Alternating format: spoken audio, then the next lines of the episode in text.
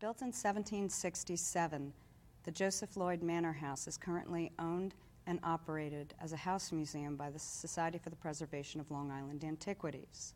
This Georgian style manor house can be found on the north shore of Long Island in an area currently referred to as Lloyd Neck.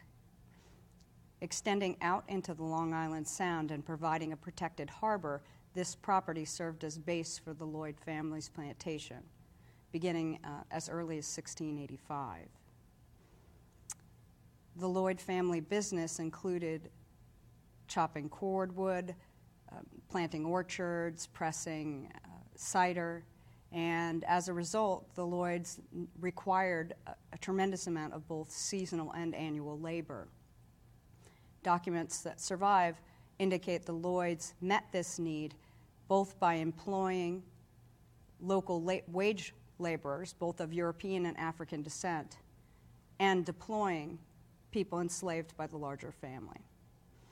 The effort here was to um, take the products of the neck and extend them out into, put them out into the larger Atlantic world, taking advantage of the connections that they had, ranging from Bristol, London to Connecticut to Rhode Island and beyond.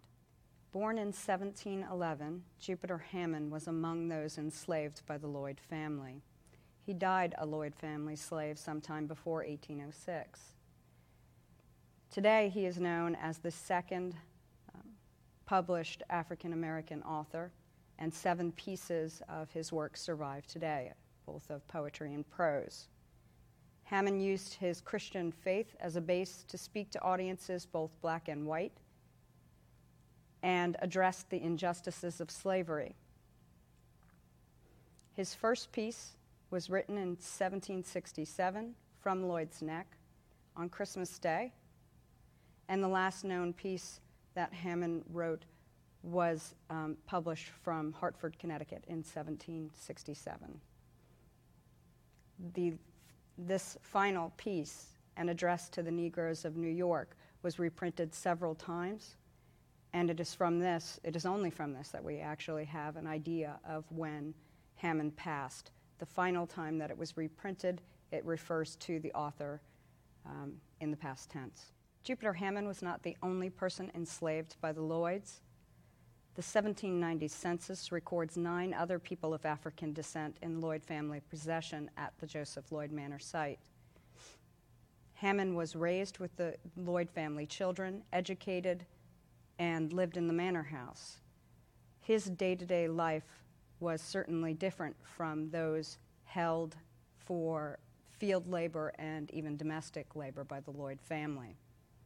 A small structure associated with the Joseph Lloyd Manor House is currently the focus of archaeological research. Beginning in 2007 and extending through 2009, archaeological excavations sought to recover information about the occupants of this structure, those who labored day to day uh, under Lloyd family ownership at the site. It is a um, tendency for us to look back at the past and collapse how we think about people, um, particularly when we have an, one individual's primary text. This excavation affords us the opportunity to look at a diverse and broad African American community on Long Island, one that includes the words of Jupiter Hammon, but also includes the day to day lives of those living in this structure.